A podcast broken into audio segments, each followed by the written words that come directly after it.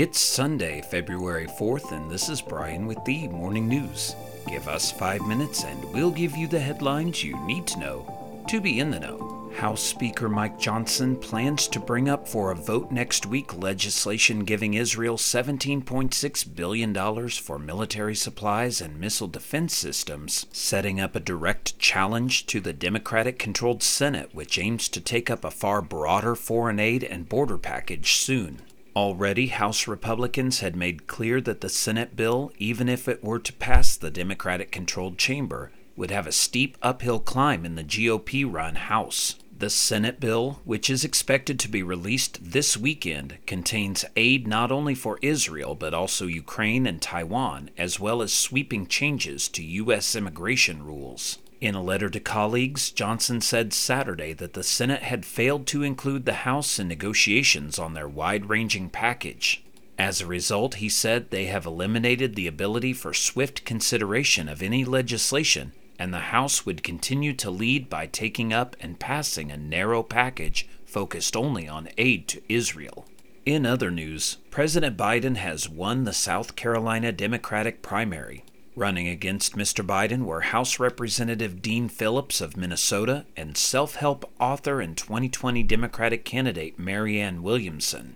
In 2020, it was the voters of South Carolina who proved the pundits wrong, breathed new life into our campaign, and set us on the path to winning the presidency, Mr. Biden said in a statement following the results. Now in 2024, the people of South Carolina have spoken again, and I have no doubt that you have set us on the path to winning the presidency again and making Donald Trump a loser again, he said. NBC News Decision Desk projected that Biden will be awarded all 55 Democratic delegates in South Carolina. Neither Williamson nor Phillips is expected to meet the 15% threshold of the vote statewide or in any congressional district to be awarded delegates. The party's eventual nominee will need 1,968 total delegates nationwide to secure the nomination. Around the world, intense forest fires burning around a densely populated area of central Chile have caused at least 46 deaths.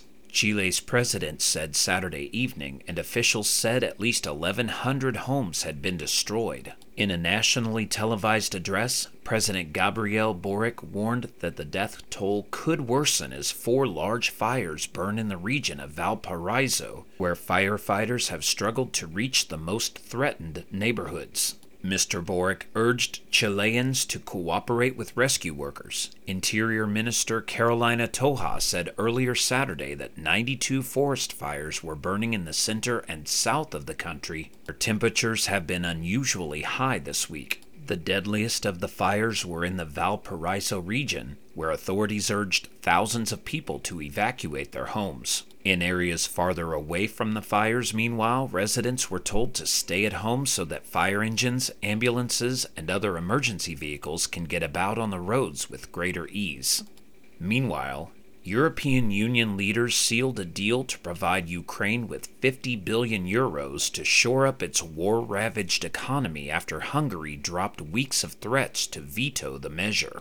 The aid package, about two thirds loan and one third grants to be paid out over a four year period, is not intended to fund arms and ammunition, which fall under a separate EU plan. Instead, it aims to stabilize Ukraine's economy after nearly two years of fighting, pay for rebuilding, and set the country up for future EU membership. The package will help Kiev plug budget gaps while avoiding the skyrocketing inflation seen in the first months after Russia's full scale invasion in February 2022. Ukraine lost a third of its economic output to wartime destruction and occupation by Moscow, which took over the main heavy industry hubs in the east. As of Saturday, neither President Volodymyr Zelensky's office nor the Ukrainian Finance Ministry have disclosed details of how the funds will be spent.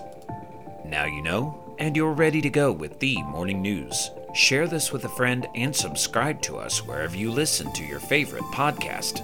You can also sign up for our newsletter at themorningnews.com. Thank you for listening.